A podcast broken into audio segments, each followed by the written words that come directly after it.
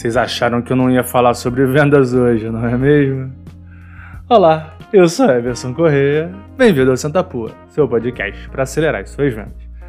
No programa de hoje eu vou trazer quatro ou cinco dicas que a Anitta pode te dar para sua vida empreendedora e para você na área comercial, para você em vendas. Você pode não gostar muito da Anitta, pode achar que ela não é. que as músicas dela não são sensacionais, que ela sensualiza e sexualiza demais o próprio corpo, que ela não tem o glamour das. as letras dela não tem o glamour de um Chico Buarque, de um Caetano Veloso, que ela não tem a potência vocal de uma Elis Regina, que ela não tem o glamour das grandes estrelas de Hollywood, mas você não pode negar que ela é uma grande empresária, que ela é uma grande empreendedora.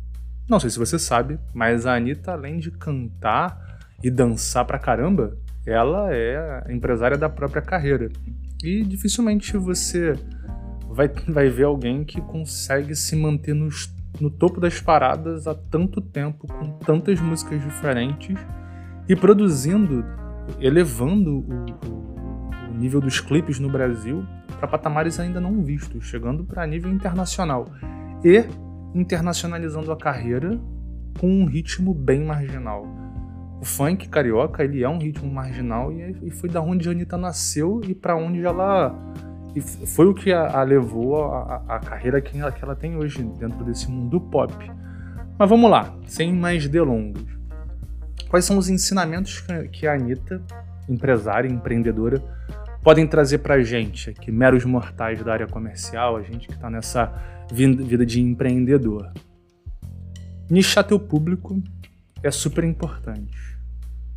É, pode não parecer porque a Anitta é muito grande e fala com muita gente, mas ela tem um nicho bem definido. As músicas dela falam com um público que é bem claro. E obviamente o produto dela vai, como ela é muito grande, vai pegar camadas que vão tá tangenciando esse público nichado dela. Esse clipe novo dela, o Girls from Rio, é, é, talvez a faceta mais clara de o público que ela atende. Um público mais progressista, que gosta dessa mensagem de diversidade, que conversa bem com tá na um ser do subúrbio, enfim, que não vê muito problema das pessoas serem quem elas são de verdade. Aí o próprio refrão da música diz, né, que as mulheres da onde ela vem não são modelos, que tem marquinha de biquíni tem os tipos mais diferentes de shape. Então dá para ver claramente que ela fala para um nicho. Ela não quer falar com todo mundo, ela fala para o público dela. E isso é bem mais é bem fácil de ver quando você escuta ela falando sobre o processo de criação de música dela e o processo de internacionalização da marca, quando ela começou a cantar em outros países, como ela tinha um público que ela queria atingir e as parcerias dela conversam com esse público. É, esse público tem que conversar com o que ela faz e o que ela gosta de fazer, porque ela, ela é mais do que a música, ela interage com os fãs de uma maneira muito próxima. Enfim, então, é claro ver como ela nichou a própria marca e as músicas que ela faz para atingir um público que vai gostar do que ela entrega. E aí, como esse público é muito fanático, acaba indo para as outras camadas da sociedade, né, que estão além do nicho dela. E aí vem para a segunda dica, que é sobre como a gente pode trabalhar marketing e engajamento.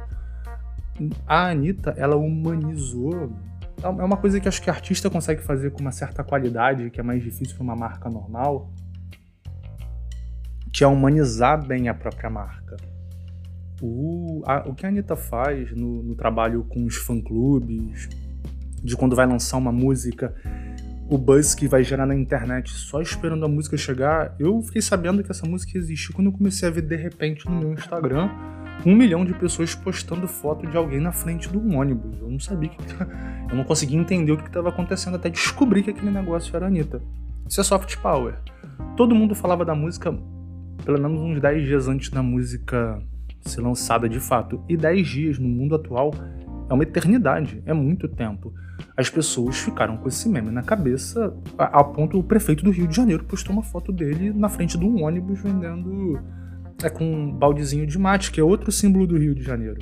Então a Anitta, ela tem um poder de, de humanização da própria marca e de memetização dos próprios produtos que é absurdo.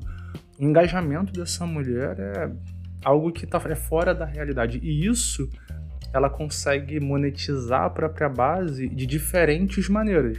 Ela, ela monetiza com a, as músicas dela, nas pessoas sabendo que, ela querem, que querem saber o que ela está fazendo do dia a dia.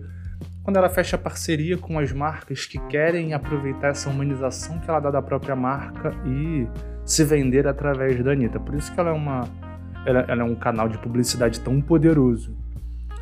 É, a terceira dica dela, e ela fala isso de maneira muito clara, como ela pensa no longo prazo. Né? Ela, não, ela não pensa na carreira dela no, no hoje. Ela não lança só uma música e fica esperando que aquilo vire e que dê pô, muita grana. Não. Ela pensa na carreira no longo prazo, na relação com os fornecedores, na relação com os clientes. Ela entende que uma relação tem que ser ganha-ganha e para uma relação ser ganha-ganha, ela precisa abrir mão de alguma coisa para que outra pessoa ganhe também. No final, ela vai ganhar mais, mesmo tendo aberto, mão né, de alguma coisa no início, ela vai ganhar um pouco mais no futuro. Então, essa ideia de perceber a própria carreira no longo prazo dá oportunidade para ela criar relações mais fortes e que fazem que talvez num primeiro momento ela não ganhe tanto, mas ela vai ganhar de maneira. vai, exponenci, é, vai ter ganhos exponenciais ao longo do tempo. Então, para gente que é empreendedor, para gente que trabalha em vendas, é importante entender que uma venda ela não pode ser exclusivamente vendeu, se deu merda, bota na bunda do cliente, problema dele. Não, venda é longo prazo. A venda ela depende de, de, de relacionamento para que o cliente fique satisfeito e ele gere novos negócios que te indique, que te traga novos clientes, enfim, que fale bem de você. Por isso que é importante pensar na venda, pensar no produto, se a gente é empreendedor, no longo prazo, não só no ganho do agora. A quarta dica que ela dá é: você pode olhar para o que o mercado está fazendo, é importante que você tenha referências, mas seja original. Ninguém inova copiando os outros. E se você só copia, você sempre vai ser a cópia daquilo que é bom. Não significa que no início você tem que criar tudo do zero. Não precisa. Mas é legal que você tenha em mente que você precisa inovar, que você precisa trazer conteúdo novo, que você precisa trazer. É, que tem que ser relevante e você só é relevante se você faz coisas diferentes, porque senão você é igual a todo mundo. E aí por que, que alguém vai comprar de você e não do outro? Com o tempo você vira commodity, com o tempo você é só mais um no meio de um, de um furacão, de um, de um turbilhão de fornecedores.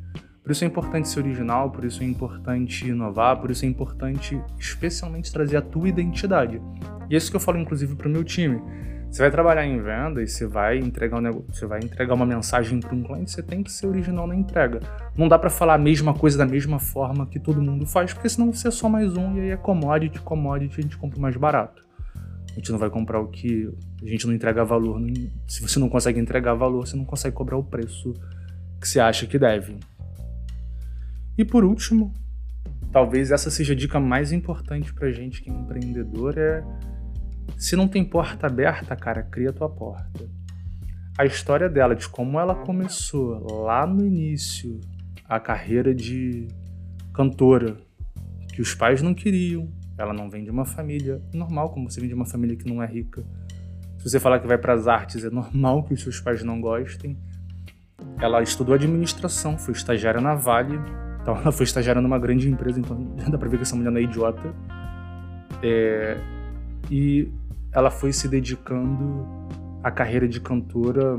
Enfim, ouçam a palestra dela, vale muito a pena. É, na, não é bem uma palestra, é uma entrevista, um bate-papo na, na Hotmart Tá no YouTube, vale muito a pena, acho que é de 2018. Ela falando, contando essa história de. É, no Rio de Janeiro, quem é do Rio de Janeiro conhece, tem uma empresa de funk que chama Furacão 2000. Ela começou a fazer amizade com o pessoal, começou a entrar nesse meio até conseguir é, lançar a primeira música lá atrás. É, começou a fazer show baratinho, de 150 reais. E hoje, Deus sabe quanto essa mulher ganha num único show. O vídeo dela, esse Girls From Rio, que foi lançado acho que tem um dia, no dia que eu tô gravando, né? Acho que foi lançado na sexta-feira, hoje é sábado. Tinha 4 milhões de views. Que eu vi agora. Então é assim, absurdo como ela consegue monetizar com, as, com a carreira dela. E é nisso, ela, é, como ela começou abrindo as portas, na, na verdade nem abrindo, né? Criando. E a gente que é empreendedor, a gente que é vendedor, é isso que a gente tem que fazer. Não vai ter porta aberta sempre. Então a gente tem que ir lá e criar a nossa própria porta e passar por ela. E para isso, tem que ser inovador, tem que ser original, tem que pensar no longo prazo, tem que ter estratégia de engajamento e de marketing e tem que nichar para a gente saber para onde a gente quer ir. Beleza? Até a próxima.